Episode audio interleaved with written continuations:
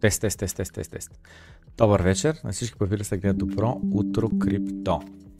А, имаме ужасно много съдържание, през което да минем, заради това няма да се бавя и да минавам през чата. Виждам, че сте пописали но благодаря за тоща, за тоща. За левчетата, които отиват за тоща от Нетко Парликов и видях, че Пламен на Даша също ме е тип много по-рано. Благодаря много и на двамата. Започвам съдържанието, защото искам днес много стегнато, много бързо да минем. Ужасно съдържание се е посъбрало и искам, как да кажа, да не стигне времето за максимално дълго от тях. Започваме с има една група, която съм влязъл вътре в нея във Facebook, казва се Curst AI. А, идеята на групата в принцип е а, а, там да се постват а, неща генерирани от AI, които са кръст, кръст с идеята проклети, в смисъл, че е нещо объргано, омазано и така нататък. От рода на е това нещо, какво е това по дяволите before и after, от някакво бебе с сини очи, някакъв от с сини очи а, и така нататък.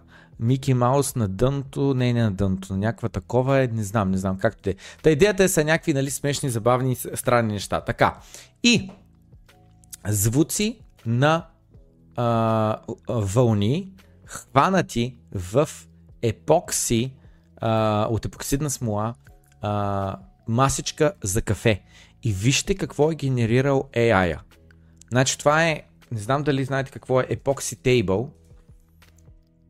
Отиваме тук на изображения. Ето това нещо е Epoxy Table. Сквите какви яки са масите. Просто зверски яки. Зверски яки. Гледайте каква яка маса. Holy moly. Не знам вие дали се кефите на такива неща, но аз много, много, много се кефя на такива неща. А, сега ще пусна първи, първа анкета за а, тази а, а, вечер, в която анкета ще ви попитам а, бихте ли си купили такава а, та, а, маса?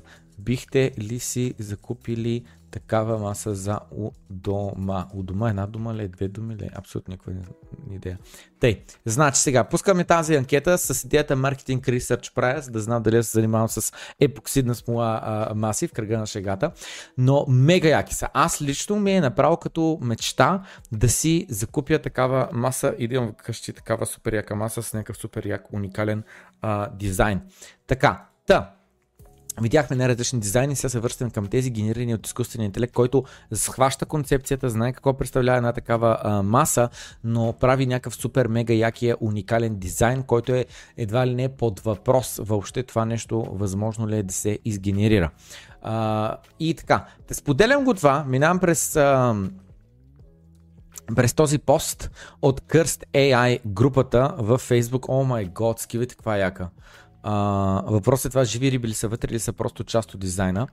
А, така, значи минавам през това, защото знаете как а, хората, а, скептиците, а, битите а, кучета, а, робите казват, а, че ние биткоинерите сме някакви утопични а, създания, които а, вярваме в а, дядо Коледа и в а, мечти, и в глупости и че един ден благодарение на биткоин и дефлация не знам с как хората няма да работят, всичко ще е безплатно не знам с какво. Първо не е баш така, всичко ще е безплатно, хората няма да работят, но идеята е, че в нея посока ще се движим. Нали?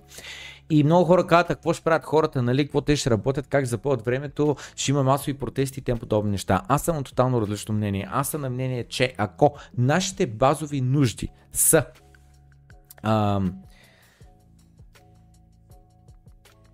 покрити, хората ще имат възможността да си изразяват креативността.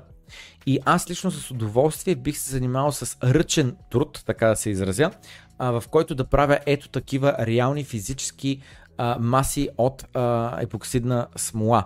Бих се занимавал а, хобитата ми да запълват а, времето, включително нещо такова да бъде хоби. Защо нещо такова днес не ми е хоби? Поради няколко причини. Едната причина е, че трябва да вадя кинти. Трябва да си продавам времето. Това е едната причина.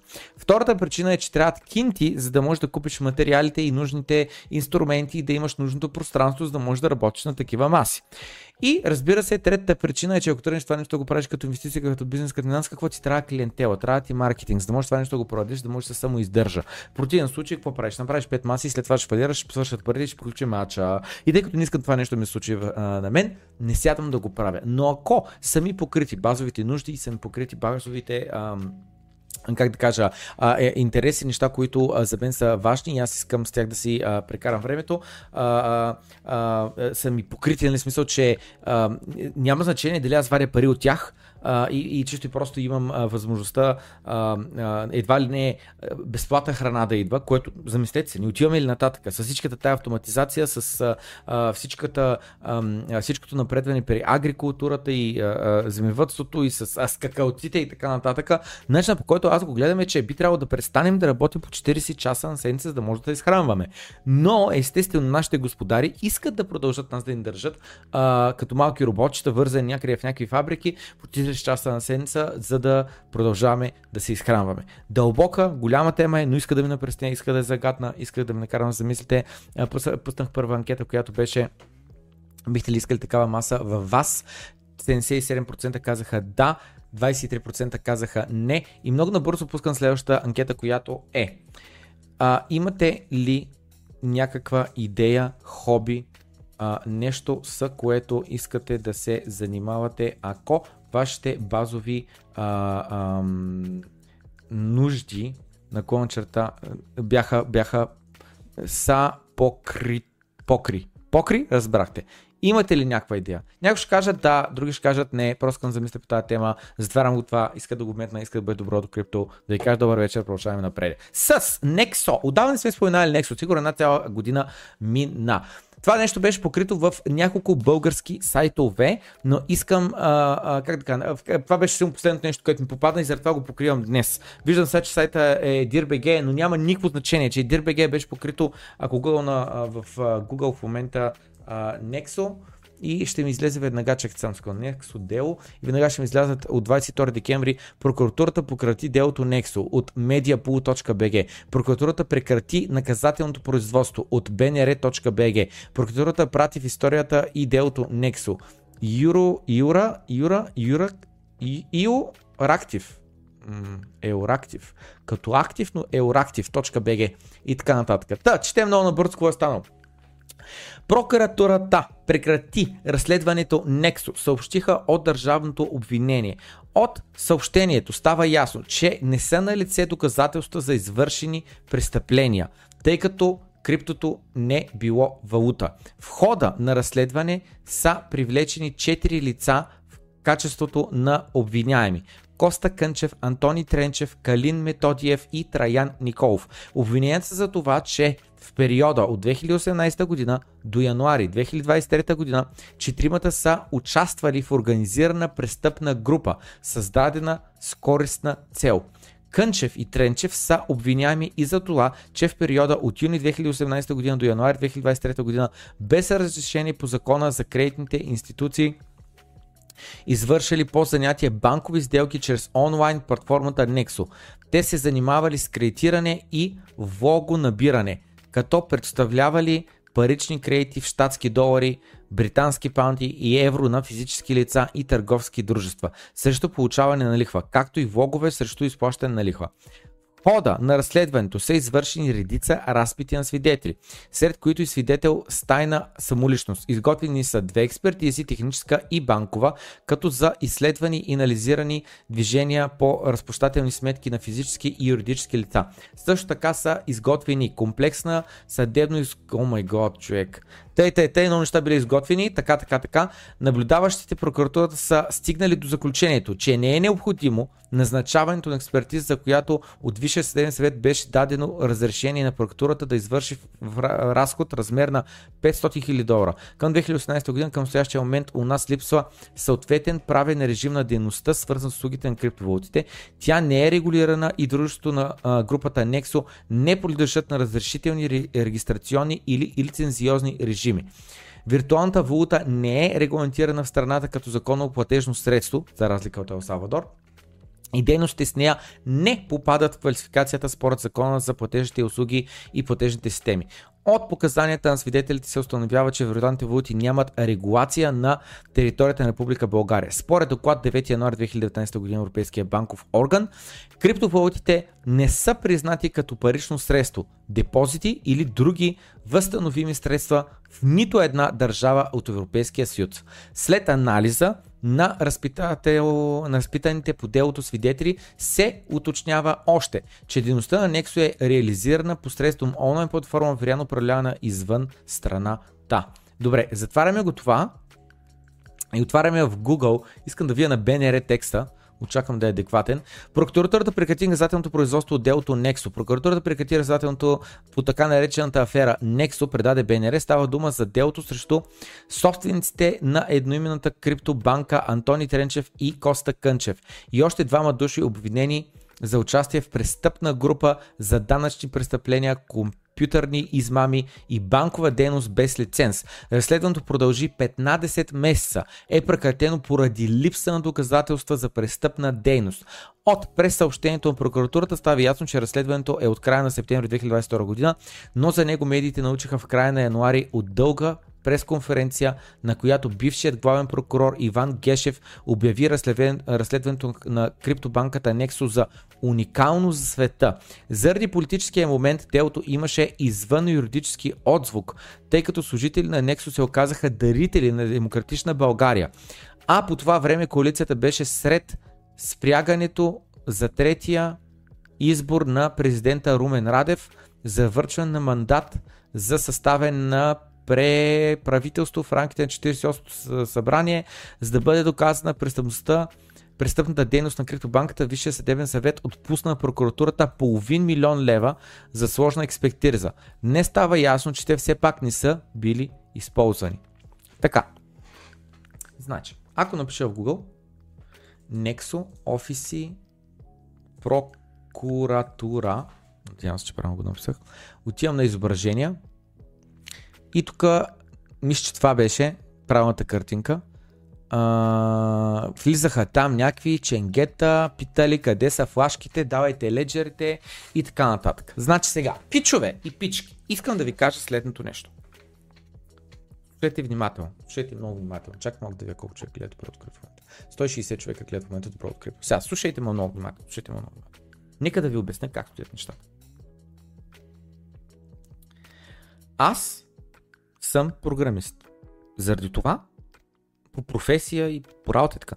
Заради това ще говоря за програмирането, но примерите, които ще дам, вие можете да си ги привърнете в примери за вашия бранш. Без значение какъв е. Без значение. Може да имате малък магазин някъде, може да имате хотелче, може да имате ам, бар, може да имате, може да работите някъде в някаква фирма за счетоводни услуги, адвокат, всичко може да бъдете. Нали? Няма значение. Въпросът е да сте в частният сектор частният сектор, какво означава? Аз никога не съм писал един ред код, който се ползва от държавата, от Република България, от която и да било а, друга такова.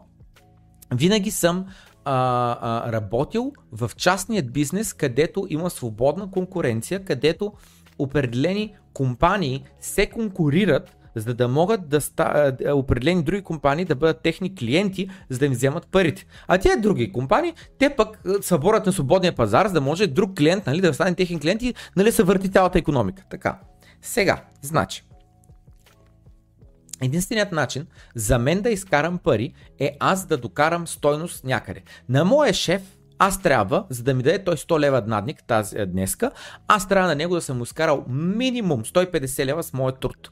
И сега въпросът е, моят шеф много алчен ли е, аз да му вадя 150 лева, на мен да дава само 100 лева. Нали? Що не ми дава 140? Еми защото моят шеф ще има да плаща ток, ще има да плаща данъци, ще има да плаща а, а, а, такова, пари за найем или ще има да изплаща ипотека за някой офис града. Ще има, ще има, ще има сумация разходи, които аз въобще не ги мисля, но той ги мисли. Освен това, то не е вероятно започвайки този бизнес и рискува времето си, рискувал и капитала си и така нататък, за да може да има тая фирма. Надявам се, че до сега няма никой, който да не е съгласен с това всичко, което казвам. Отново, вие си го превърнете във вашия бизнес, не бизнес за писане на код за вебсайтове или веб приложения или десктоп апликации и така нататък. Така, ами в каквото ви работите. Така. Сега, ако аз отида на работа и прекарам няколко седмици в труд, на нещо, което в края на края ще излезе напълно безполезно, шефа ще ми дърпа ушите. Шефа ще ми каже, пламене, ти сега, този месец, искаш аз да ти платя заплатата, примерно 2000 лева, обаче също време ти 3 седмици или 3 месеца или 3 години нищо полезно не произведе. Нали? Отивам, задълбая в някакъв проект. Напълно безсмислен. Моя идея. Той е много добра идея. Сега ще седна тук, ще го реализирам, ще революционирам а, всичките програмисти по целия свят. Сега ще ползват този новия метод на работа, дете аз го измислих. А, и шеф е, слушай, сега а, вярвайте ми и така нататък. И сега ще избием рибата и ще покажем на пичовете и на пичките как стоят нещата. Нали? Представете си, че така кажа на, на, на шефа и почна аз аджаба да задълбавам в някаква посока и загубя три седмици и накрая нямам, или три месеца, или три години, и накрая нямам абсолютно нищо, което нали, да, да е изкарал някой лев на шефа. Те. Според вас шефа ми няма ли да бъде ядосан? Няма ли да бъде като пламене, трябва да седнем да си поговорим. Защото пламене, ти хем нищо полезно не свърши, хем обаче искаш да ти се плати заплатата. Нали? И да кажем, да кажем примерно, че аз не съм team lead, не съм group lead, не съм technical lead, ами съм някакъв да обикновен програмист там, mid-level uh, uh, developer. И с други думи има някой над мене, който той ми дава задачите и той взема решенията. Сега въпросът е, като чекам шефа, имам пред, нали, то, зависимо от това каква е колко голяма компанията, има много нива, нали, има CEO, има CTO, има technical director, има етика, кой и така нататък. Но, но някой по тая верига ще почне да търси отговорност на някой друг по тази вирига, аджаба, нали, защо в края на краища ни платихме толкова много заплати на толкова много служители да вършат толкова безсмислена работа, която в края на краища ни изкара никакви пари. Разбирате ли? Принципа на носене на отговорност защо е нужен и откъде се появява? Появява се от това, че когато си в частният бизнес, ти нямаш безкрай много ресурси. Нали? Ти имаш хикс на брой капитал. Имаш еди си колко заплати, които трябва да платиш този месец, еди си колко найма, които трябва да платиш този месец. И съответно това, което се получава е, че в края на месеца, като от сметките, ти трябва да имаш доход. С други думи, през този един месец трябва свършената работа да е била полезна. В противен случай ти фалираш. Разбирате ли? Фалираш. Имате ли познати, които да са фалирали фирми? които да не са били работили на печалба и после хикс време свършат спестяването и просто фирмата фалира. Имате ли такива познати? Или вие самите, дайте ще пусна такава анкета, или вие самите сте си отворили филма юридическо лице и да сте фалирали, да е трябвало да затворите търговското лице, защото просто не опира на, на, на, на печалба и не можете. Така, имате ли познати или вие да имате фалирал бизнес фирма. Въпросителна. Да, аз лично имам мой фалирал БЗНС, разбрахте. Така. Имам приятел са фалирала фирма. Така. И последно, нямам нито аз, нито познати са фалити. Освен Киро Фалита, някои хора му казват. Киро Брейка, нали забрахте?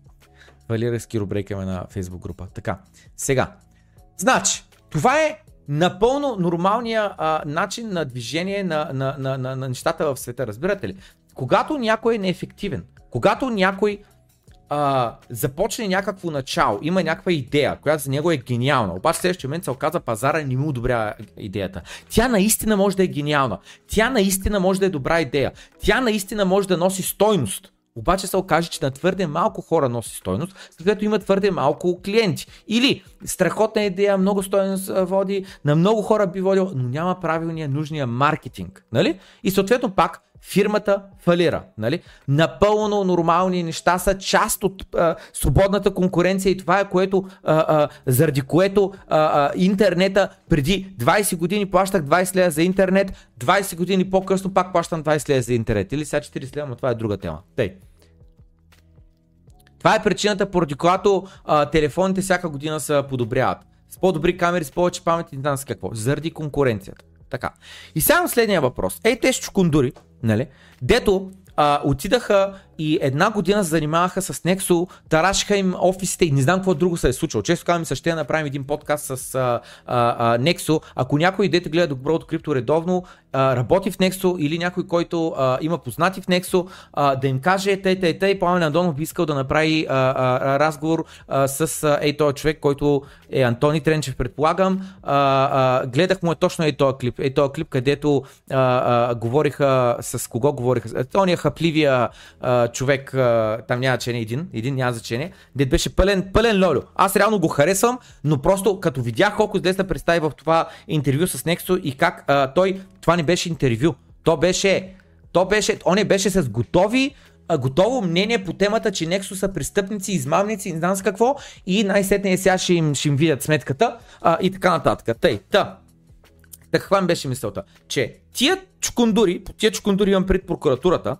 кой им плаща заплатата? Те на свободния пазар отиват да се конкурират, нали, да носят стойност някъде на някого, на някой клиент и съответно, ако не се получат нещата да фалират. Така ли работи прокуратурата на Република България или колкото и некадърни да са, колкото и да се използват като политическо оръжие, те никога няма да фалират. Замислете се, роби, замислете се, как 30, 40, 50% от вашия труд. Представете си, че сте едни прости селяни, защото сте. Вие сте едни прости селяни. С единствената разлика, че не сте на полето и да жъните, ами сте в офисчетата да стават въртовръзките и сами сте са много важни. Ма вие сте тъпи селяни роби, бе. Вие сте тъпи селяни роби. Защото 50% от вашия труд се взема от вашия робовладетел. Това е реалността. Това, че вие не го осмисляте, каза колко сте тъпи. Нищо повече. Това не означава, че не сте селени.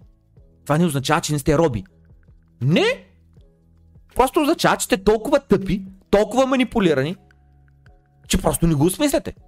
Защото като махнеш данък ДДС 20%, данък печалба или доход 10%, като махнеш всичките други щити отгоре и 50% са по-скъпи цените в магазина. С други думи, 50% от твоя доход, вместо да отива да ядеш, да има дай да ям, искам да лапам, отива за едни свине, които се хранят от теб, които използват като политическо оръжие хората, които ти им плащаш заплатата. И сега имам следния въпрос. Нексо, която се има за фирма, която плаща една от най-високите заплати в България. Как? Как е възможно Нексо да плаща едни от най-високите заплати в Република България? Как? Знаете ли как?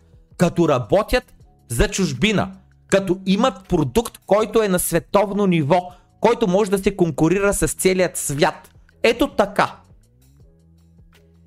Нали? Ето така могат съответно да оберат топ таланта в България.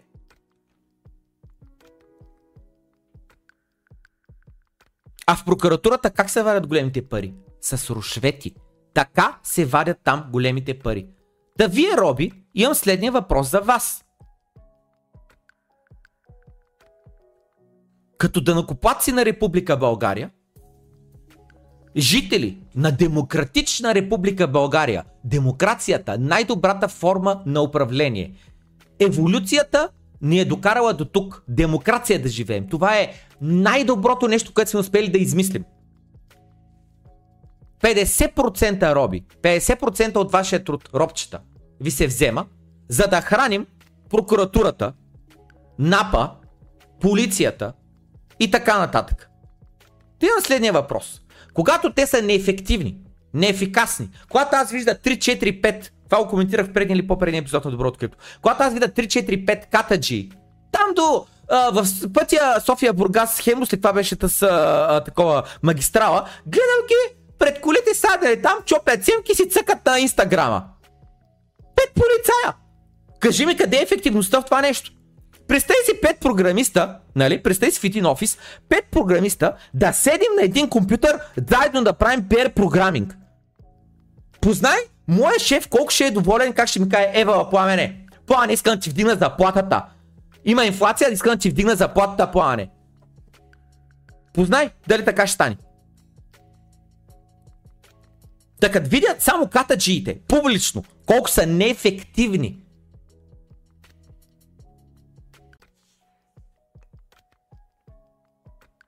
Кажете ми колко хора според вас са работили върху атаката срещу Нексо? Кажете ми.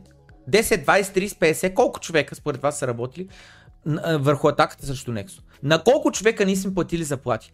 Колко човеко часа сме платили? Чували ли сте го това нещо? Човеко часа. Човеко часа е измервател за разход. Идва един клиент и ми каза, искам да направиш сайт с този, този, този бутон, така, така, така интеграция, така, така база данни, такова, такова нещо да прави. И аз му казвам, примерно, този проект ще се прави 3 месеца, ще ми трябва два технически ръководителя, ще ми трябват 12 програмиста, 3 project менеджера ще ми трябват, един архитект ще ми трябва, DevOps специалист ще ми трябва, еди си какво ще ми трябва, тото абсолютно примерно ще струва, дявам, 150 хиляди лева този проект. И в човеко часа, абсолютно примерно сега да не го спятам, 3000 човеко часа ти струва този проект. Казвам го на клиента. Та колко човеко часа се похабитва по простотиите, които направиха върху Nexo? Колко? Имам следния въпрос. Nexo най-вероятно ще тръгна да се държавата. Знаете ли защо? Защото Nexo не са имали лошо реноме в България имаха лоша реноме само сред озубените нокойнери, за които биткоин, въпреки че в момента BlackRock се опита да си пусне ETF, за тия озубени нокойнери биткоин все още е пирамида. Нали? Та, само за такива озубени нокойнери Nexo имаше лошо реноме, защото а, те пирамида G сигурно и така нататък.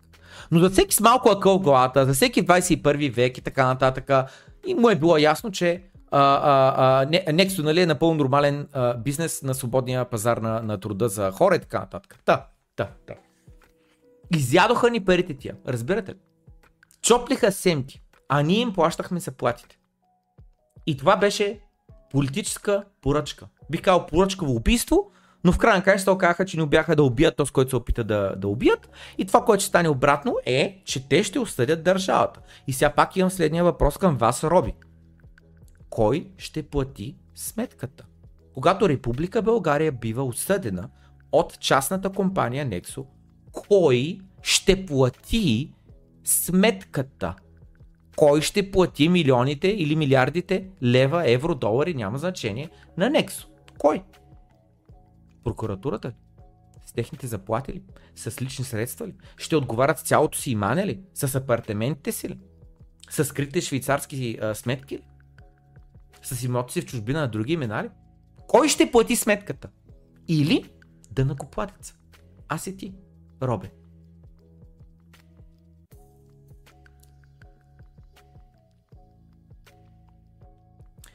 Ето такива примери ме карат да съм озлобен, не знам каква дума, то не е едно койнер, защото едно койнер е едно койнер, ами анархист, предполагам. Озлобен анархист. Защото, разбирате ли? Разбирате ли защо съм против данъците и разбирате ли защо съм против демокрацията, великата демокрация, мега яката демокрация? Няма е човек. Малко по-късно ще говорим за Елизабет Уорен. Тя до ден днешен е сенатор, а тя е една корумпирана патка. Нищо повече не. Но хората са тъпи и остават да бъде сенатор. И ние сме тъпи. Това е реалността. Чувстваме се безсилни. Чувстваме се, че няма възможност за промяна. И чисто казвам, аз и ние виждам. Единствената промяна, която виждаме е биткоин. Единственият начин, който аз виждам за промяна е да се премахне възможността да се принтират пари. Защото за ГЕРБ нямам спомен да съм гласувал. Но помня, че бях за царя. Това го помня. Бях излъган царя ще оправи България за 100 долара. И що съм бил излаган, аз тогава бях млад и малък. Сигурно родителите ми, те са ма такова. Или някой друг. Някой ме е повлиял. Собствено мнение е най-вероятно по темата не съм имал. Винаги гласувал съм за редица партии, главно, защото той е, той е на там е наклонил, он е на там е наклонил. Никога не съм от чак толкова силно мнение. Само за, за една партия имах силно мнение средното, но обаче толкова зле станаха после нещата, че ме е срам да, да си призная коя беше партията, така че няма да го кажа. Ако дойдете в биткоин бара, може да ви кажа кой успя да ме излъже преди 5-7-8 години. Не знам колко години станаха. Та, повече няма да гласувам. Вие отивате да гласувате, благодаря ви много за вашето гласуване, отивайте там да подкрепите господаването и отивайте там да подкрепите вашата любима картия или най-малкото зло, аз се отказах да играя тази игра. Единственото гласуване, което ще правя от тук нататък е да прехвърля моите фиатни, робски, туалетни хартии в биткоин. Това е единственото нещо, което аз ще правя. От тук нататък. Това ще е единствен начин, по който аз ще изразя моят глас. И моят глас е следния. Аз гласувам за това, че не може да не се носи отговорност. Всички тези хора взели решение да се направи тази безмислена акция, трябва да платят с цялото си имущество и трябва да си подадат оставките или да бъдат уволнени. Това е моето мнение. Но няма да се случи. Без значение кой е отгоре, това, което аз желая, няма да се случи. Съответно, кажете ми, защо да ходя да гласувам? Защо? Единственият начин е тия шибаняци да си загубят работата е в момента в който не могат да се принтират пари, не могат да се вземат външни дългове до безкрай, което е обвързано с принтера и с принтирането на пари. И тогава държавата, държавата, правителството остане без пари от неефективност. Няма пари за пенсии, няма пари за детски надбавки, няма пари за не знам си какво. И тогава простия българин от най-бедната държава на Европейския съюз ще излезе на зверски протести и ще изхвърля и тия лайна от правителство, от парламента, на който не забравяй робе, плащаш тока. На всички забравени лампи, по всичките туалетни, където се правят свирки, ти плащаш тока, не някой друг. Не го забравяй. Това е единственото нещо, което аз съм намерил смисъл. Да гласувам за това да се промени как работят парите. Без да се променят как работят парите, няма никакво значение кой е на власт. До вовеки няма да се носи никаква отговорност. А аз живея в свят, в който аз нося отговорност за това как аз съм си прекарал времето на работа. Създал ли съм стойност, не съм ли създал? Защото ако всички мои колеги и аз не носим стойност, не сме ефективни, фирмата фалира. И после в CV-то, като ми влезе, работил в тази фирма, докато фалира, оная фирма, докато фалира, оная фирма, докато фалира, накрая никой работодател няма да вземе на работа. Защото не е тъп да не еме неефективния чукундур, да работи за него и да го фалира и него. Обаче вие, роби тъпи, отивайте да гласувате. Важно е да се поддържа иллюзията, че правите нещо. Като отидете там в стайчката, на машинката, цъкнете там едно бутонче, да излезе една хартийка и да я пуснете. После кой я брои, брои ли е правилно, е, то това няма значение. Аз имам доверие, те други хора проверяват. Ох, колко си тъп, българино. Колко си тъп. Безбожно тъп си. Безбожно тъп. Минаваме в е тази песничка. Ето тук пише следното нещо. Крипто е понци измама. То с чука на, на вратата. Крипто е понци измама. Обаче този човек си барабаника на барабана. И какво той каза? Крипто хората игнорират правителството. Замислете се, в момента правителството на Република България стои ли зад биткоин? Подкрепя ли биткоин под каквото и да било начин? Замислете се, замислете се. Република България. Нали сме в демокрация? Демократична държава. За мен е много голям приоритет биткоин. В Република България, кажете ми, правителство моето, на което аз плащам заплатите. Подкрепя ли биткоин? Да, ако да, по какъв начин? Купаем ли биткоин? Имаме ли 0% за данък за биткоин? Имам ли възможността да си платят данъците другите в биткоин? Биткоин обявен ли е за официално разплащателно средство? Елементарни неща, които утре се до с един подпис може да се направи. Защо? Защото аз желая така. А кой съм аз? Аз съм народа. Аз съм народа. Уния там плащат заплати за да правят това, което аз искам да направя. Заради високия ми доход до сега, аз вече най-вероятно съм платил повече данъци, отколкото средностатистическият българин ще заплати за целият си живот. И въпреки това, въпреки моят принос, аз не виждам никой, който да репрезентира моите желания и нужди. Разбирате ли? Осмисляте ли? Какви данъци после ще плащам? Ма аз съм роб, бе. Аз не живея в демокрация. Аз не плащам на някой заплата, за да върши той работа за, на мен. Аз просто бивам ограбван от едни селтаци, които после им бутат допълнително пари под масата, за да ме прецакват. и да защитават интереса на някой друг. Това е реалността. Няма демокрация. Ние, ние се живеем в робство. Няма демокрация. Ти наистина ли си толкова тъп? Или с толкова малумни желания, че, че си на мнение, че държавата реално удовлетворява твоите нужди и а, какво, как, не, дето дето се каза, ако бях аз президент за един ден, той президента нищо не решава, това е друга тема, да, ако бях аз президент за един ден, какво аз щях да направя като президент? Нали? С други думи, въобще не работи така света, но с магическа пръска, ако можеш аз да променя законите, аз да направя една скоро. Замислете се, какви неща вие бихте променили и в момента те така ли са? И след това замислете, добре, като ви плащате данъци, ходите на избори, а, гласувате, отделяте си от времето, добре, държавата репрезентира ли вашите желания и нужди? Най-вероятно отговорът е не. И тъп ли си тогава? Тъп ли си? Да искаш да продължаваш да плащаш тия данци. Аз мой съм роб. Не го отричам. Аз съм роб. Също като вас. Но разликата е, че аз първо знам, че съм роб. И второ, не искам да съм роб като продължавам да плащам за нещо, което не ме удовлетворява. Отивам в един ресторант, не ме удовлетвори храната. Знаете какво ще правя? Ще стана ще тръгна в другия ресторант. Повече няма да тия в този ресторант. Отида на един автомонтьор, свърши калпа работа, повече няма да отида в този автомонтьор.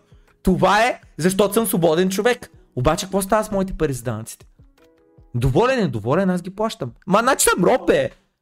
И разликата, че аз го съзнавам. Вие не го осъзнавате. Та, крипто хората игнорират правителството, което по никакъв начин ни подкрепя най-важното нещо за мен биткоин. Игнорира медията. Само замислете се, само замислете. Медията. Пускаш ли една добра позитивна новина на тема биткоин? Когато бяхме по даната. Отговорът е не. В момента търся в Дискорда, а, само секунда, канала Озубени Нокойнари, в който малко по-рано се пусна линк до Facebook, където BTV новини, BTV новините постват. Ръстът идва след настаналия се мрак над криптопазарите след колапса на FTX. Имам следния въпрос. Според вас с BTV новините, работи ли някой реален криптаджия, който да е в час какво се случва? Кой да знае аджаба, нали? Not your keys, not your coins който реално да знае аджаба, що е то децентрализация. Това е разликата между биткоин и блокчейн. Това е разликата между не крипто блокчейн. Мисъл, колко умен е този израз. Знае ли аджаба каква е разликата между Proof of Work и Proof of Stake, предимства и недостатъци? Според мен в BTV новините работят само абсолютно и тъпунгири. Това е моето мнение и без да ми се обиждат никакви хора, които работят прямо за BTV и гледат доброто крипто. Това е мнение. Нямам право на мнение. Моето мнение е, че пълни безхаберници на тема криптовалути пишат нещата на тема криптовалути в BTV новините. И това е медията, която трябва да ни информира. Та, биткоинът мина 45 000 долара за първи път от две години. Ръстът идва след настаналия се мрак Настаналия се мрак. Това ми звучи като ония Чукундур, де беше написал във Фейсбук. Голям крах ли, какво беше? Като биткоин нападна от... А, какво беше до 41 хиляди? От 44 до 41 хиляди. Над криптопазарите след колапса на FTX. След колапса на FTX ли? Тогава ли беше големия мрак? А Целзиус като срина? А луната като гръмна? Тогава проблеми нямаше. FTX като падна, вече тогава беше големия мрак. И какъв беше големия мрак? Два месеца. Разбирате ли, да не отварям чарта на биткоин, всеки го знае. Два месеца от средата ноември до средата на януари. Това е два месеца. Ноември, декември, януари. Два месеца. Биткоин стоя на 15к, 15516, 17к, 15516, 17к, след това изкарира на 20-25к. Къде беше BTV новините? Да ни каже дъното мина. Вече сме на 20-25к. Къде беха тогава BTV новините? Нямаше. Всяка тях на 45к, като сме на 3x от дъното, решиха да информират простия беден българин, че биткоин е направил 3x. И вижте го, простия беден българин. Той 60 000 долара беше минал. Тези, които купихте, да забогатявате, сложихте ли си въжето вече или още се чудите? Разбирате ли какви селяни са в България? Селяни, бе! Нали знаете, българче се нарека пъва радост е за мене. Това ми е най-големия срам. От нищо повече не е срам от това, че съм българин. Така ще се изразя. Кажете ми, от какво да ме е срам повече? Кажете, кажете ми нещо, от което трябва да ме е срам според вас, от повече от това, че съм българин. Няма. От нищо повече не е срам. Ние сме бедна, проста, корумпирана нация. Това е реалността. То аз имам нужното самоосъзнаване и нужната психическа дисциплина да си ги признае нещата както са. Това е. Няма лошо. Код такова. Такава е реалността, приемам я.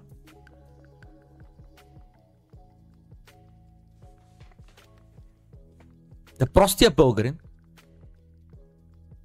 тези, които купиха на 60к, решихме ли да са обесим вече? А тия, които купихме на 15 000? Да купуваме ли ламбото в момента или да ни го купуваме? Та това са медиите в България. Да се върнем на тема биткоин. Крипто е понци скам. Каза простия българин. Крипто хората игнорират правителството, медията, от това, че те се опитват да ги спрат да инвестират на кон черта търгуват, на кон черта спестяват в крипто. Замислете се.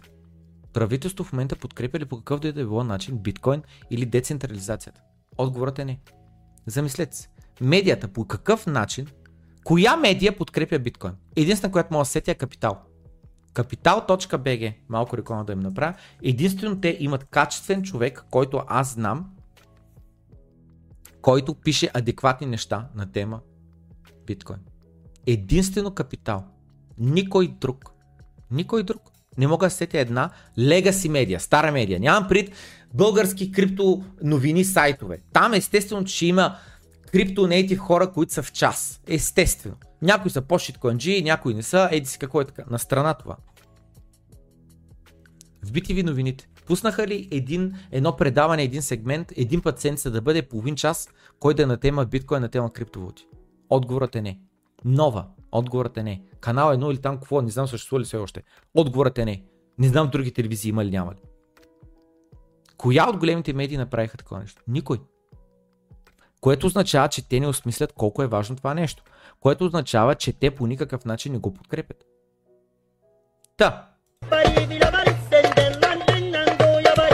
е понци, след което Look at FTX колапса. Get out of crypto now. Не беше ли така? И заради това е споменато в BTV новините. Не беше ли така? Кой по време на колапса на FTX казваше няма никакво значение, децентрализацията продължава, биткоин ще оцелее и без FTX. FTX е просто една от многото борси, няма никакво значение, всички знаем not your keys, not your coins. FTX е поредната доказателство, че не можеш да имаш доверие на никой човек, единствено и само на протокол можеш да имаш доверие.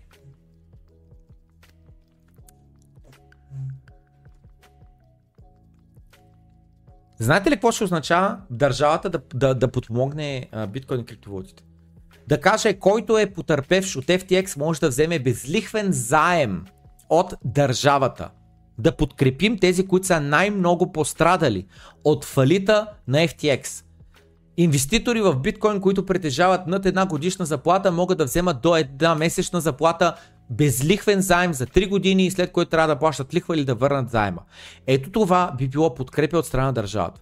Естествено, в момента тия два примера, които дадох, са абсурдни. Нали? Абсурдни са. Е, кажи ми тогава, за какво плащам данъци? Кажи ми тогава. За какво плащам данъци? И само не ми казвай, че за да има полиция и за да има пътища. Само не ми казвай това, защото първо има път данък, второ има винетка и трето не можеш да ми кажеш, че аз трябва да платя 50 процента от моя доход, за да може да има чичо полицай, който като имам проблеми, като го извикам, 10% от случаите не го разрешават. Колко случаи вие сте чували за автомобили, които са откраднати, запалени, еди си какво е откраднато и не се решава случая? Са, само замислете каква е статистиката. От всички подадени сигнали към полицията, според тях, според вас, 90% са разрешени успешно с добавена стойност за крайния потребител клиента. Ние, да не купуваците, или 90% остават неразрешени. Някой джепчи, ако те ограби. Някой ти разби имота, влезе вътре и те ограби. Имам следния въпрос. Колко често полицията ще стигне до щастлив край ще ти реши проблема? Деето 10 случая, нали? Продължай да плащаш 50% от заплата, заслужава се. Тъй.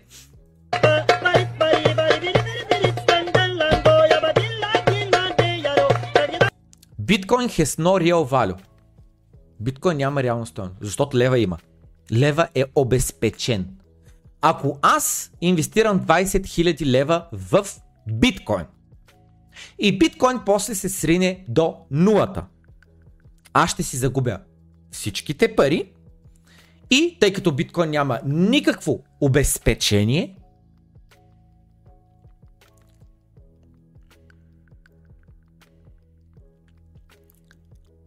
просто ще духам супата. Нали така? Но с българският лев, който е обезпечен, е напълно различно. Българският лев е обезпечен и той има реална стойност, за разлика от биткоина. Нали така? Съответно, ако аз съм спестил преди 40 години 20 000 лева, които тогава са били един апартамент, 40 години по-късно, когато днеска 20 000 лева не можеш да купиш един гараж, тъй като лева е обезпечен, нали? Обезпечен е, съответно, някой ще ме обезпечи, някой ще ми помогне, някой ще ми плати сметката, някой ще запълни дупката и ще ми даде апартамент днеска за 20 000 лева, защото преди 40 години съм можел да си закупя апартамент за 20 000 лева. Нали така? Или някой, ако ми каже сега, ма плани не работят така нещата, имам следния въпрос. А обезпечение, какво означава думата обезпечение? Защото аз си мисля, че обезпечение означава, че ако някой иска от мене 20 000 лева заем, аз му казвам, добре, дай ми, примерно, твоя имот, или твоята кола на стойност на 20 000 лева, така че аз да съм обезпечен. Нали? Какви са ипотеките? Те са обезпечени кредити. Защото банката, аз дори да спра да плащам, вземат ми имота и се приключва мача. И те са обезпечени. Те не могат да загубят. Добре, българският лев обезпечен ли е? Има ли реална стойност? Защото ако отговорът е да, еми, значи аз не мога да загубя пари, стойност, покупателна сила, ако държа български лев. Но реалността не е такава. Що сме ни шибани роби. Нищо повече. И ни роби сме. Имаме наши собственици, които ни доят. Доят ни. Вземат 50% от това, което ни вадим. Вземат 50% от нашия живот. Това е реалността. Може да се пенсионираме на 40 години, но вместо да се пенсионираме на 40 години, се пенсионираме на 68 години, когато ни стават още средностатистически 2 години живот.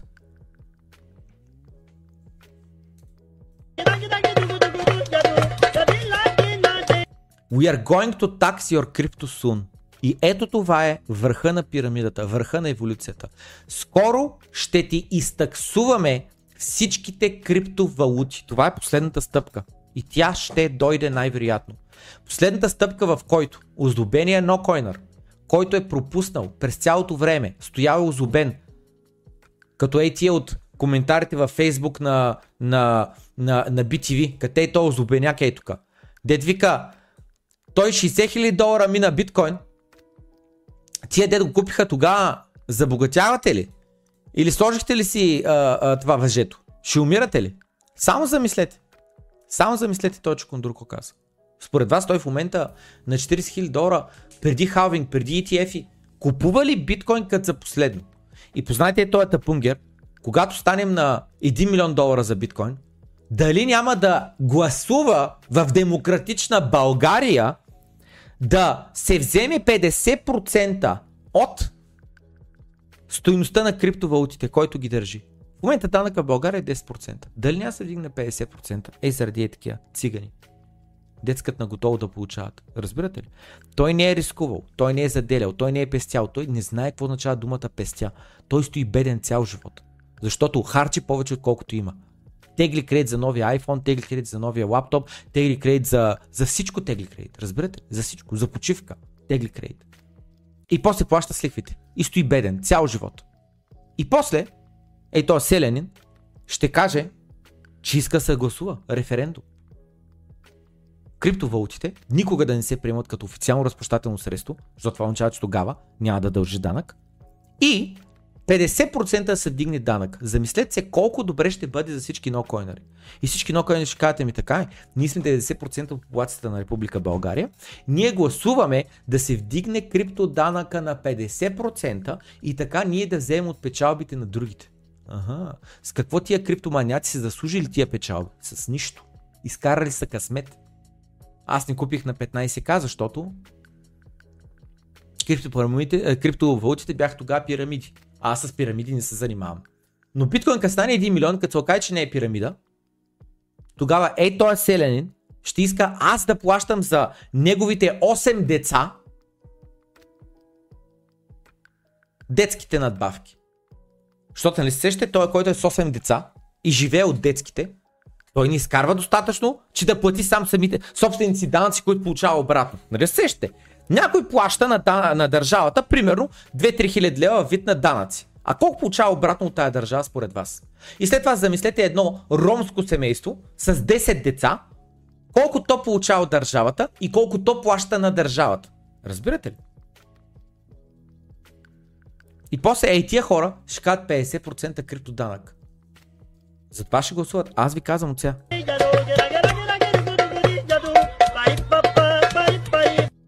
И така. Това е. Край на този сегмент. Натиснете лайк, ако не сте го натиснали случайно и ако оценявате това съдържание и смятате, че не е общи приказки. Какви шпагати е нужно да правят хората, просто за да заделят пари за децата си? Нека да видим за какви шпагати аз говоря. Преди 8 часа в клуб на инвеститора Радослав Стефанов Здравейте! И честита 2024 година. Здрасти, Радо! Честита 2024 година на тебе, за много години да си жив и здрав, да си живи и здрави дечицата. Добре да ги възпиташ, качествени стойностни хора да станат, много се гордееш с теб, за, с тях и те добре се грижат за теб на старини. Дойде време и аз да се отчета. Детското дивидендно портфолио. Както знаете, за мен той играе ролята на диверсификация – с други думи, човека търси спокойствие, търси стабилност, търси а,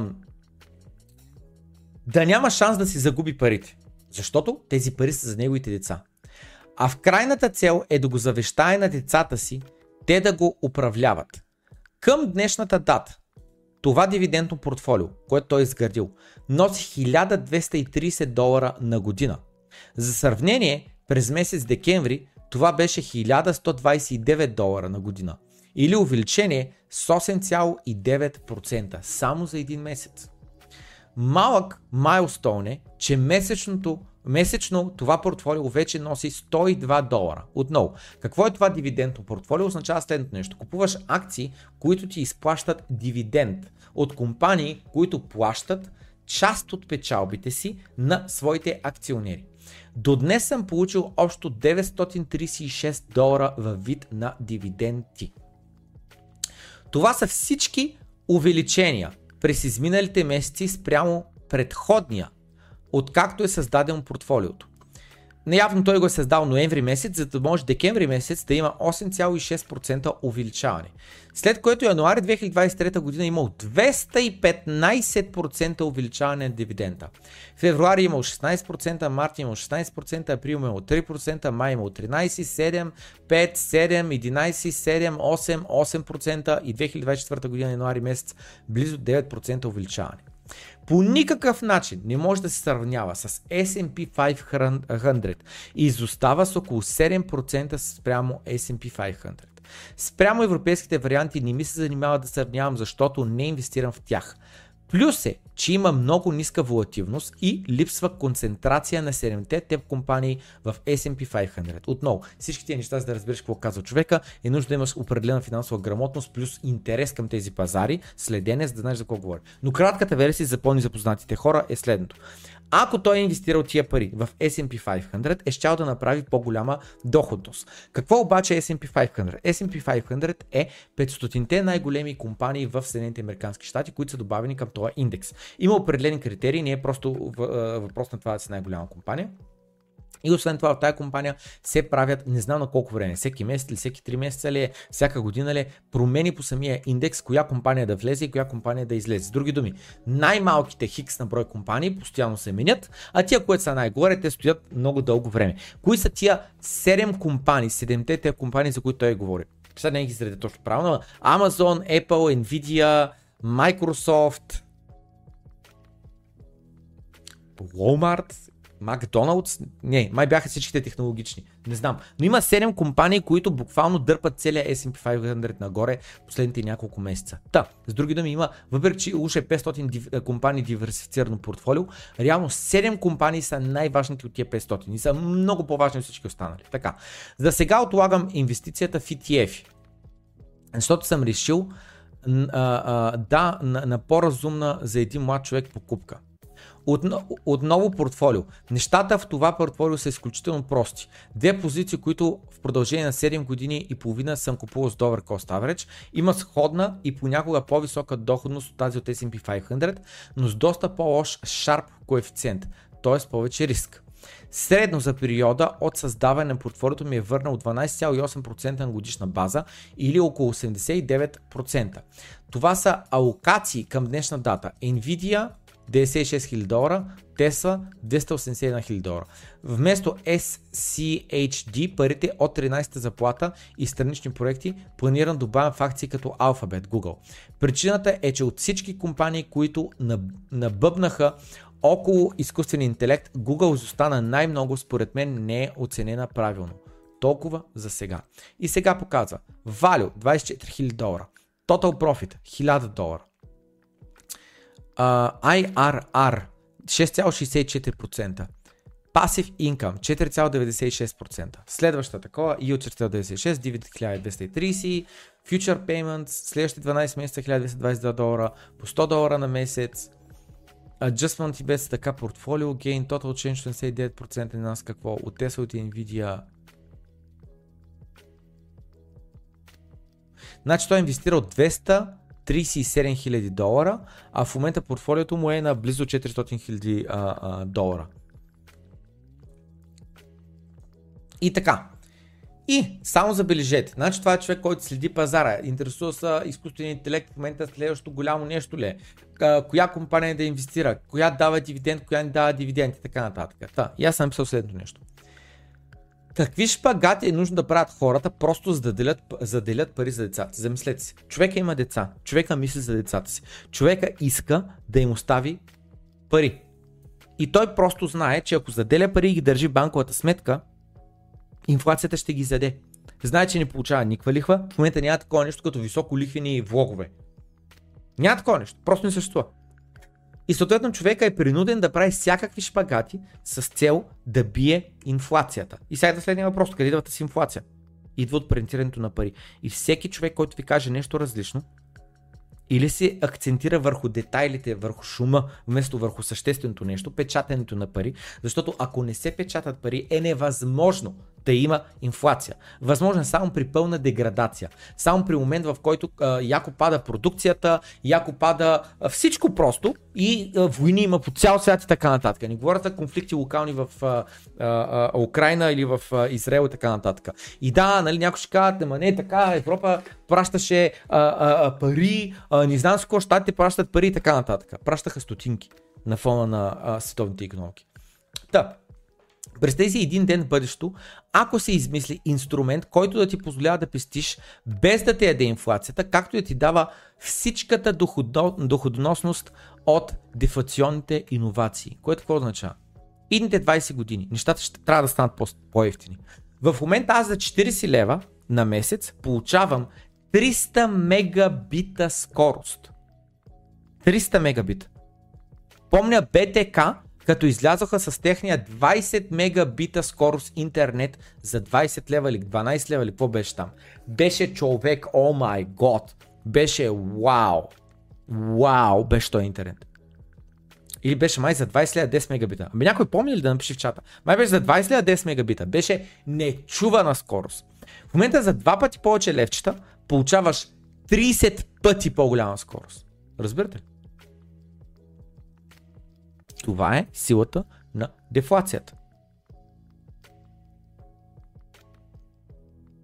Та да представи само да има начин по който да пестиш и не само да не те яде инфлацията, ами да можеш да хванеш цялата покупателна, увеличаване на покупателна сила благодарение на дефлацията.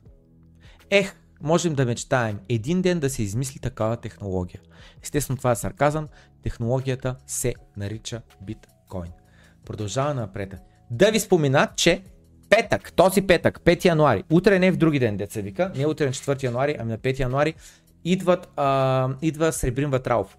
В България идва и веднага идва в биткоин бар, в първият бар биткоин бар в Република България. Ще видим дали ще бъде последния или не, но ако искате, ако не сте го виждали на, на живо Сребрин, ако искате на живо да бъдете публика за един кратък подкаст, който ще запишем, ако искате да си поговорите с мен и него на живо, имате тази възможност в петък в биткоин бар в София. Отваряме врати в 5.00 часа и най-вероятно ще стоим поне до 12 часа, защото все пак ще има а, нали, причина. А, вчера, буквално и сега, ако се отворя а, профила вътре в а, Facebook групата ни, вчера буквално имахме среща също ние това, ами нашата леко ще отворя Дискорда и ще отида на биткоин бара, само секунда. Ето тази снимка ни от преди няколко а, вечери, а от вчера е ето тези две снимки и къде е бе, чакай само секунда, явно не е там, е в София това в канал София е снимката. Та, ето този канал е скрит, той е само за патреони. Та вътре беше посната ето тази а, снимка а, на групичката от вчера. Естествено имаше повече хора на масите тук в ляво и там в дясно, но сега нали, снимали сме голямата маса. И която тя голямата маса е до тук, реално тук има добавена още една маса, че се поберем повече хора. Както и да е, както и да е, както и да е. Така. Да, а, просто споменавам, ако не сте посещали биткоин бара, посетете го, има какво да видите, има с кого да се запознаете. А, буквално правят си интересни запознанства. Така, така ще го кажа. Така ще го кажа. Пък който е идвал, знае за какво говоря. А, крипто личност на годината. Знаете, пуснах в а, Facebook групата, пуснах, не аз и някой друг пусна резултатите. Събрахме 600 гласа или колкото бяха. На второ място беше Благовест Белев с 300 гласа. Не мога да сетя кой беше на, на, на трето място. А, и четвърто и пето и така нататък. А, за мен това нещо, криптоличност на, на годината е, как да кажа, нежелана, не нежелана, ама неприоритетна, немотивираща, не целева, целна, не целна, а, а, а, а, титла или награда или не знам какво. Няма никакво значение. Ма никакво значение. В смисъл, за мен, за мен, очевидно трябва да съм аз криптоличност на годината. Нали? Ако не аз кой. Така е в моята глава. Нали? Според моята си самооценка и, за, и така нататък. Но не е никакъв мотиватор. Нали? Всичко, което съм направил е защото биткоин е ужасно важен за целия свят, защото биткоин е ужасно важен за мен и заради всичката подкрепа на вас. В момента 240 човека, 239 човека гледат на живо доброто крипто. Ако вие не бяхте сега тук да гледате доброто крипто, щях да съм се отказал да не се занимавам. Нямаше съответно да има биткоин бар. Съответно казвам следното нещо. По време на мечия пазар, когато бяхме на 30 000, на 20 000, на 15 000, на 20 000, на 25 000, на 30 000 долара за биткоин. Всеки един от вас, който е отделил от времето си, да дойде и да гледа доброто крипто. Благодарение на вас, днес има биткоин бар в София. Което за мен е голяма добавена стойност за Република България – за биткоин адопцията по света и най-вече за биткоин общността на България. И не говоря за криптореволюция, ами говоря за всеки един биткоинър. Защото в биткоин бара се пускат не само хора от криптореволюция, нашата общност, ами от всяка друга. Въпросът е човека да не е, не е озубен нокоинър. Защото ако бъде озубен нокоинър, просто ще бъде помолен да напусне обекта. Та криптоличност на 2023 година. Биткоин бар и завършихме а, годината на 45 000 долара. Life is good. Това между другото може би е най-харесвания пост в а, групата. Събрал е 800 лайка. Доста голяма активност. А, казвам следното нещо. Отново. Начинът по който аз го гледам е това няма стойност. Мисъл, то има стойност и означава нещо, но това, което означава за мен просто, че е нашата група най-голяма, най-известна и хората са му подкрепили. Това е. Това, което за мен има реална стойност, е, че биткоин, не знам, не е правилната дума, не се, изнас, е, е, е, не се изразявам правилно, а, а, но, но, ще го кажа, надявам се да ме разберете правилно какво имам предвид, въпреки че аз не се изразявам правилно. Под не да няма стойност, нямам преди, че не го оценявам и че окей, нали, радвам се супер, браво, че някой се е сетил направи такова. Но това, което е на следното. Важното, важното, така ще се изразя. Важното е. Биткоин намери дъно на 15к. Отскочи. Биткоин няма да умре. Нямаше mining debt spiral ще продължи биткоин да се копае, мрежата да бъде децентрализирана и защитена. Другото важно е, че отворихме биткоин бар. Отново, това, това, това според мен всички вие го подценявате колко важно е и аз въпреки, че си мисля, че знам колко е важно, го подценявам. Според мен след 2, след 3 години този биткоин бар, ако оцелее, защото в момента на всички не е ясно, че той работи на загуба и аз го финансирам. В момента аз буквално трябва да продавам биткоин. Продавах биткоин на 25 000 долара, на 30 000 долара, на 35, на 40, на 45, за да мога финансирам този проект, за да мога финансирам биткоин бара. Е, откъде да дойдат иначе парите? Нали? Замислете, откъде да дойдат иначе парите? Аз реално трябва да прецакам себе си финансово, за да може това нещо да се реализира и това нещо да, да, да, да, да съществува. А защо го правя днес, вместо да го правя когато биткоин е 200 000 долара, нали? Защото на 200 000 долара няма се занимава. На 200 000 долара аз ще бъда в Штатите, ще бъда в Азия и България няма има.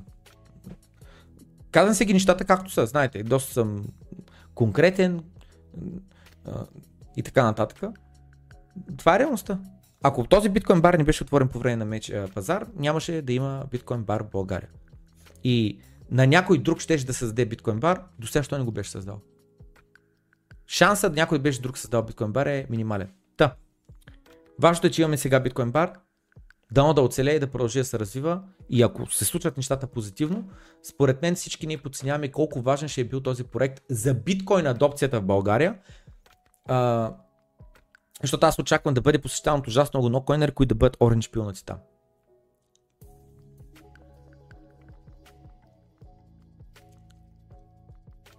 Другото важно нещо е, че в момента 240 човека гледа добро открито. Това е много важно. Много важно. Защото медиите все още не са гръбнали на тема биткоин. Видяхме uh, BTV новините, поснали една тема на, на тема биткоин, хората се пресмеят коментарите, злобеят, не знам си какво и така нататък. Това е все още реалността. Ако не сме ние, хората от криптореволюция, хората от другите криптогрупи, никога няма да има адопция в България. Разбирате ли? Защото, защото замислете се, ние за да бъдем оранж пилнати, някой друг трябва да ни е оранж пилнал. Нали? То общо така става, лавинообразен ефект. Един оранж пилва друг, оранж пилва друг. Обаче, ние ако ни бяхме сплотени, ние ако ни бяхме силни, ние ако бяхме се отказали от биткоин, бяхме се озубили по време на даната. Замислете се. Колко по-малка биткоин адопция щеше да има идните две години по време на идния bull маркет в България да правим нещо голямо. Аз така го виждам, наистина. Аз така го. Правим нещо голямо за Република България, много по-голямо от бездействието и въоръжаването политически на прокуратурата на Република България, на които ние им плащаме заплатите. Да нещо голямо правим в Република България и нещо голямо правим на световно ниво. Има шанс наистина да оправим проблема с корупцията. Има шанс наистина да се спре с печатането на парите. Има шанс наистина или да останат пари за корупция, или да останат пари за пенсии и за детски надбавки. И познайте народа, когато няма пари за пенсии и за детски надбавки, дали няма да гони всички те корумпирани политици да им изземе всичко, което те са ограбили от народа. Защото днес отговорност не се носи. Защото могат да се печатат пари. Защото може да расте националния дълг.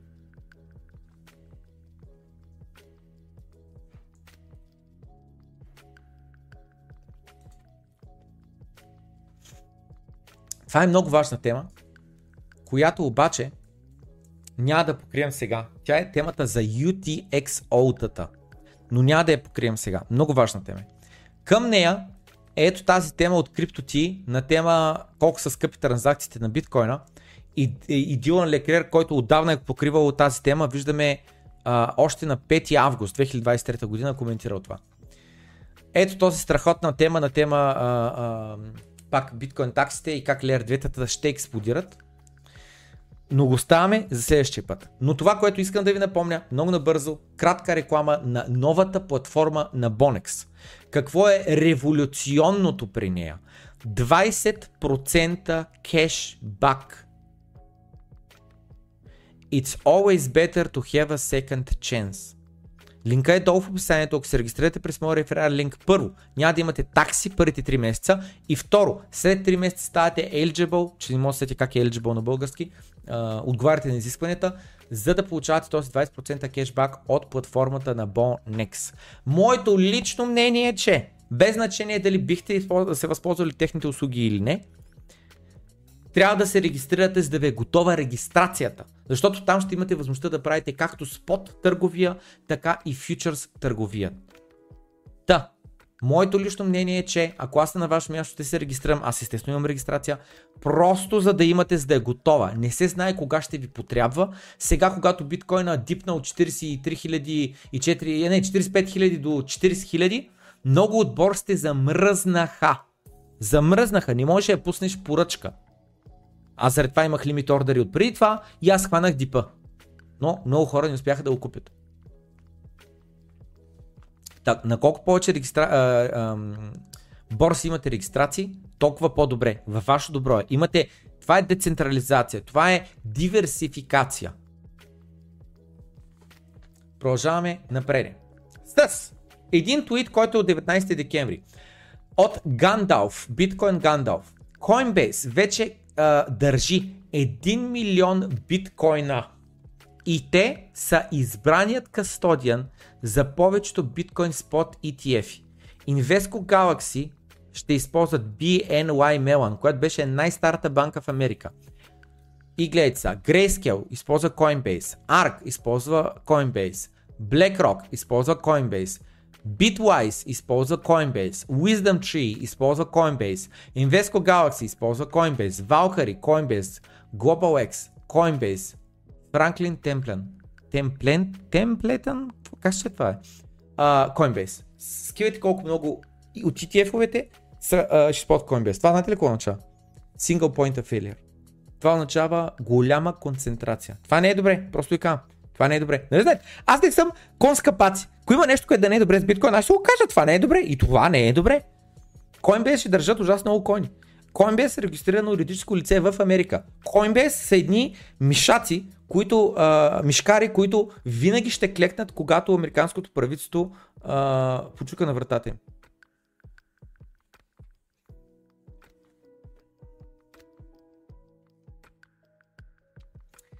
А Fidelity, гледайте, self-custody. Сами ще си държат коините за техния ETF.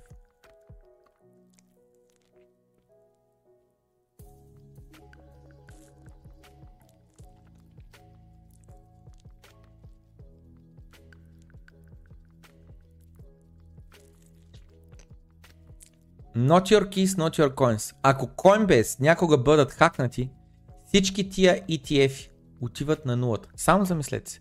Закупил си биткоин с ETF. Coinbase биват хакнати и източват с всички биткоини. Замисли се стоеността на твоя ETF. Колко е? Нула. Отговорът е нула. Правителството трябва да напечата сумата си пари, за да възстанови загубите на техните клиенти. До което до какво ще доведе? До изригване на цената на биткоин, защото, цената на, защото биткоин е лимитиран, не можеш да принтираш биткоин. Правителството не може да ти възстанови биткоина. Може само да ти възстанови доларовата стойност. Което какво означава? Може само да репринтира едни необезпечени хартийки. Едни дигитални, необезпечени пари. Нищо повече не може да направи правителството и Централната банка. Какво друго може да направи?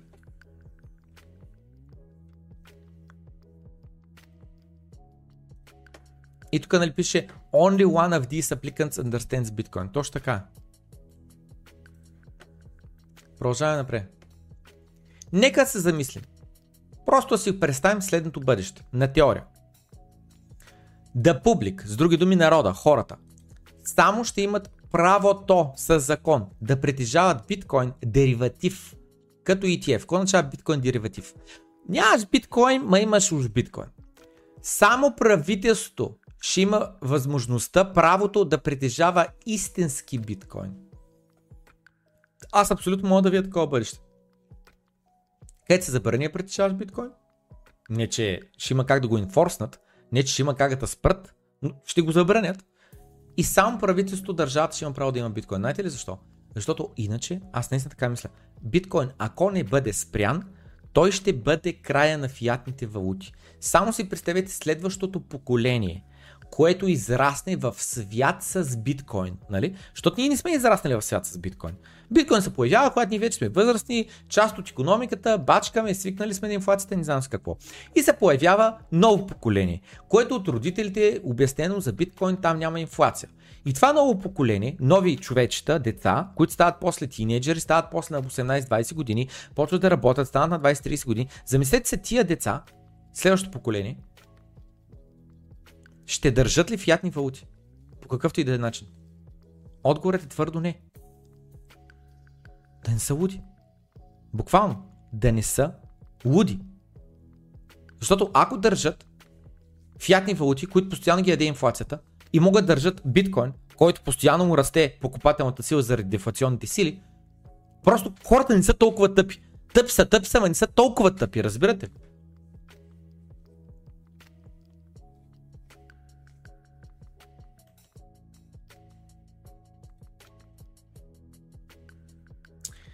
Края на годината е.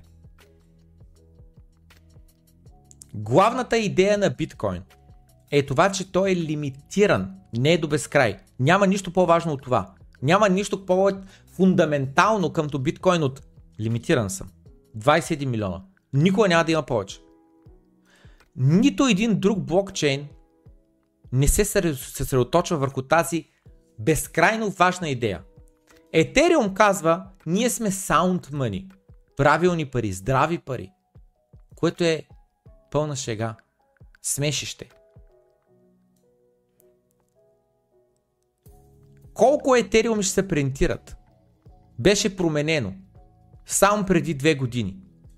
И този бърн механизъм, който те добавиха, APA 1559, беше вкаран е така просто като да може да се замаже а, това огледалото и да излязат така нещата все едно биткоин, а не биткоин ми етериум е дефлационен. Докато биткоин наистина е дефлационен, защото постоянно се губят биткоини и в един момент количеството биткоини на година, което се губи, ще бъде много по-малко от количеството сатоща, които се купаят на година. Solana направи 5 рунда на частни, скрити продажби, включително и валидаторски разпродажби и няколко на брой стратегически разпродажби. 20% от токените отидаха за екипа, който създава Solana. Е така, безплатно. Имам следния въпрос. Колко биткоина отидаха безплатно за Сатоши на Камото? Питам бе колко? Хиляда биткоина той даде ли си на себе си? Сатоши на Камото първо пуска кода онлайн. И след като една седмица никой не купае биткоин, той пуска сървъра. Каза, добре, някой реши да тества технологията, трябва да има онлайн сървър. Защото ако няма онлайн сървър, някой реши да тества, ми то няма да работи. Как да стане? И той е буквално принуден да купае биткоин, защото никой друг не иска да го купае. Но той нищо не си е дал. Всеки един биткоин, който притежава Сатоши на Камото на теория, той е изхабил електричество, той е заплатил за него и е било на 100% на принципа на свободна конкуренция. Рано или късно се е появил втория купач и се започнали да си разделят изкопаните биткоини. След това се е появил третия копач, четвъртия копач, петия копач, шестия копач.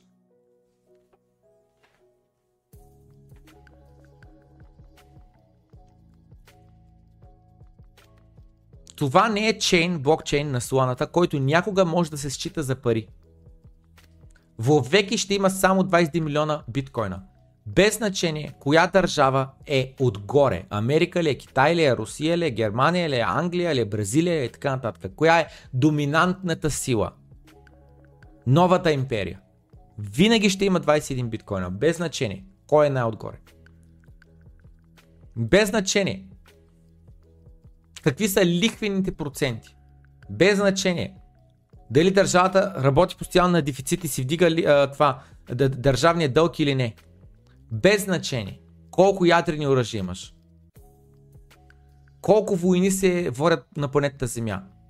Фундаменталната идея на биткоин е следната. Точно 21 милиона биткоина. Толкова е просто. Но хората не могат да повярват, че това е. Нищо повече. Защото главите им не побират, че нещо толкова елементарно може да е всичко, което имаме нужда. Защото сме излъгани от големите економисти, че економиката е много сложна. Че имаме нужда от Централна банка. Че имаме нужда да принтираме пари. Че имаме нужда от Джером Пол, който да решава да вдига или да сваля лихвените проценти. И хората, защото са тъпи. И защото знаят да повтарят като папагали. Им се хванаха на лъжите. Yapstones. Чували сте за Yapstones? Ей тия камъни. Виждате ли? Ей тия камъни. Чакай малко, къде се намират между Аз с удоволствие бих учил да си направя една снимка с тях.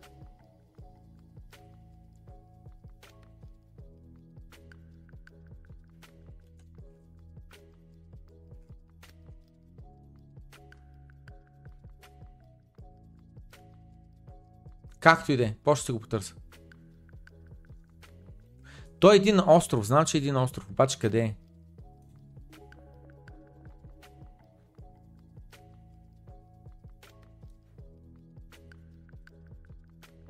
Ето го, намерих му. Ей, това са The Yap Islands. Моля, гледайте по средата, нищо се намерят. Jesus. Той заради това е работил, защото са били изолирани.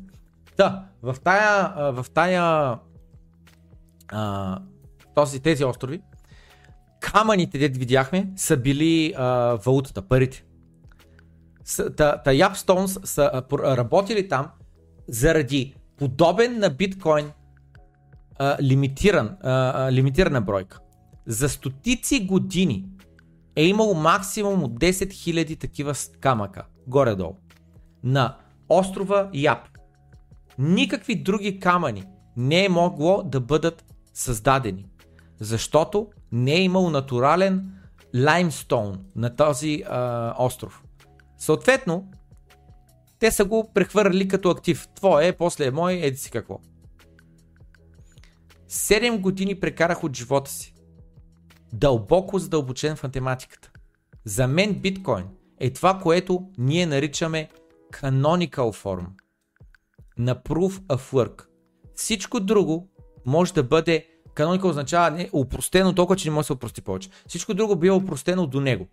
Както Адам Бак казва, може да променеш някакви неща по биткоин, там по-голям блок, по-бързи блокове, еди какво, какво, ти можеш да променеш. Но това няма да са подобрения. Е, от друга страна, постоянно го подобряват, постоянно го променят. 8 години подред. Това не е нещо добро. Хората продължават да казват Keep on building, продължавай да строиш, ще правим. Нов ейпа, нов еди си какво, нов fork, нови правила на консенсус, proof of work, proof of stake. Да keep on building върху един блокчейн. Но добрите резултати в математиката не са неща, които е нужно да ги променяме. Да ги тестваме и така, ами унака. Solana, отново, проект върху който постоянно се правят промени.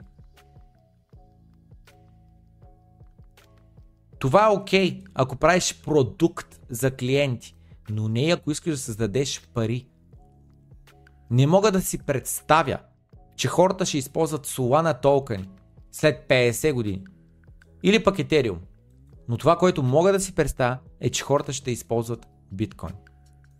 И евентуално ние, като една планета, ще започнем да мислим в единици биткоини. 5000 сатоща, 10 000 сатоща, 20 000 сатоща. Това за мен е, той казва, математически сигурно. И няма нищо общо с някакви апгрейди върху биткоин. Или пък някакви други блокчейни. Просто е въпрос на фундаментална математическа идея, която ще продължи да работи. 2 плюс 2 е било 4 преди 100 години, преди 1000 години и ще бъде 2 плюс 2 равно на 4 след още 5000 години. Защото някой дори да има идеята, дай да го променим 2 плюс 2 да е равно на 5. Може да променяш някакви такива правила, но няма да подобриш. Нашите животи са също лимитирани. Никой няма да живее 5000 години. И целта ни е да ум... не, и целта ни не е да умрем с колкото се може повече биткоин, ами да използваме този биткоин. Продължение на нашия живот, за да може максимално много щастие да извлечем от живота. Това е нещо, което много а, а, говоря на тая тема напоследък и заради това го споменавам, защото а, наистина не се знае човек кога ще умре. Може да умреш утре, може да умреш след седмица, след месец, след година. Никой не може да ти гарантира, че ще умреш на 70 години, или на 80, или на 90, или на 100. Никой. Както никой не може да ми гарантира каква ще е цената на биткоин утре или след 5 или след 10 години, така и никой не може да ми гарантира колко аз дълго ще живея. И аз съм по-сигурен, че ще умра идните 100 години, отколкото съм сигурен, че биткоин ще се наложи като световна валута по целия свят. И двете, нали? В смисъл, шанса биткоин се наложи а, като световна валута и шанса аз да умра едните 100 години, и двете са много голям шанс. Но съм по-сигурен, че ще умра. Съответно, аз гледам да максимизирам щастието, което аз мога да извлека от този свят, от този живот. Ако наистина осъзнаваш това, което коментирам в момента, то ти си голям късметлия. Един от малцината си. Аз съм убеден, че това е едно купиш Amazon или Microsoft. В ранните им дни. Няма нужда да си милионер днес.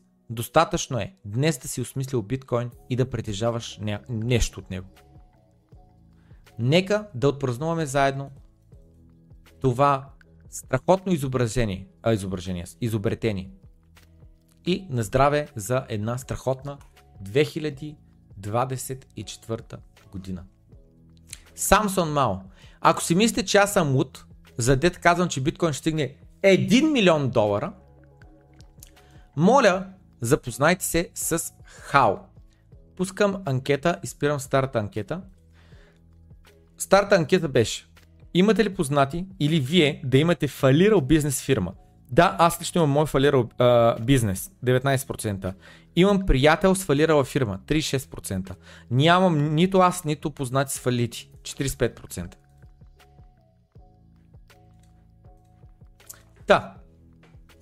Биткоин ще стигне ли 1 милион долара идните 20 години? Значи за 20 години от 40 000 долара до 1 милион долара, да кажем, че е 50 биткоин, че е по-лесна математиката, идва 20x за едните 20 години. Нали? 20x.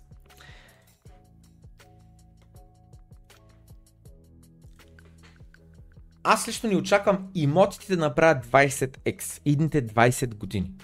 Което какво означава? Че биткоин, ако направи 20x идните 20 години, което означава биткоин просто отиде до 1 милион долара, биткоин ще бие по възвръщаемост имотите. Съответно, според мен ще бие по възвръщаемост и златото. Най-вероятно ще бие по възвръщаемост и S&P 500. Това е, това е моето мнение. Това е моето мнение. Което означава, че днес биткоин е най-добрата инвестиция. Нали? Причинно следствие на връзка тук що обясних защо биткоин е най-добрата инвестиция на света днес. Защото аз съм много убеден, че биткоин ще направи 20x, което означава, че биткоин ще стигне до 1 милион долара, което означава, че биткоин ще бие по възвръщаемост имоти, акции, злато, всичко. Което означава, че един човек, като си купи един имот, в който той да живее, всички останали пари трябва да ги налива в биткоин, ако той е инвеститор, ако той мисли как да си максимизира неговите спестявания. Но, повечето хора не са на такова мнение. Нали? Повечето хора не са на такова мнение.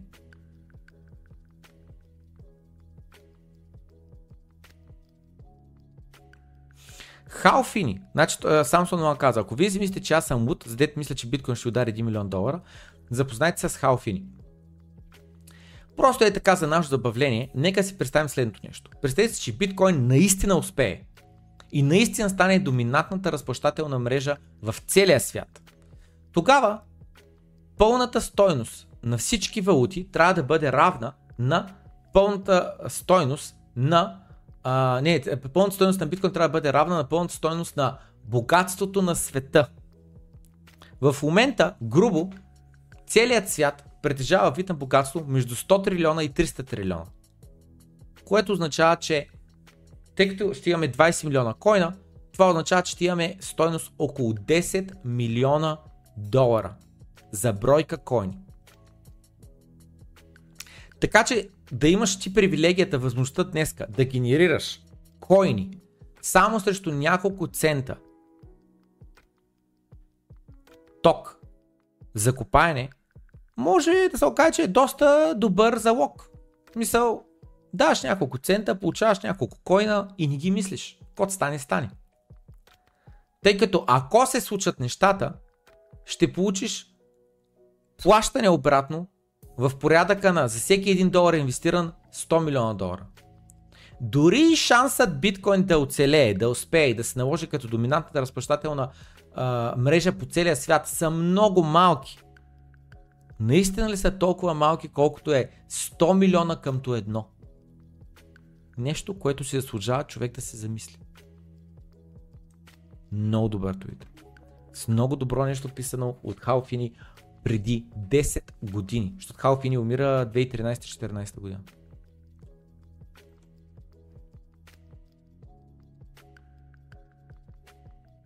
Ако биткоин, това е на тема купаенето, това е друг сегмент.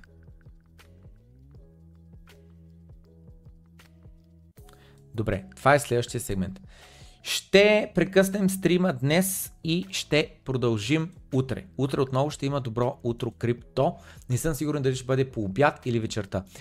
Първите, първите 15 човека, които си напишат Discord името, правилно, а не с грешки и наистина има такова Discord името, ще получат ниво 2 Patreon за 2 седмици напълно безплатно. Напишете си Discord името отдолу в коментарите. Искам да раздам още патреони, защото хората зверски много изтърват от това, че не са патреони. Това е моето мнение. В Патреона имаме, в Discord имаме страхотни канали с страхотно съдържание.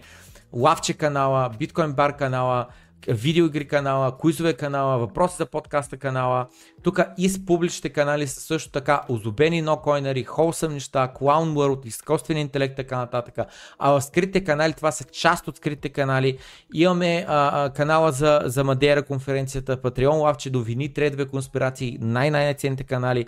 Имаме за ниво 3 отделен канал, за ниво 4, за ниво 5 канал. Имаме шурбаджинащина, на Cash for Bitcoin и милиони от имоти, акции и злато, airdrops, Просто много губите.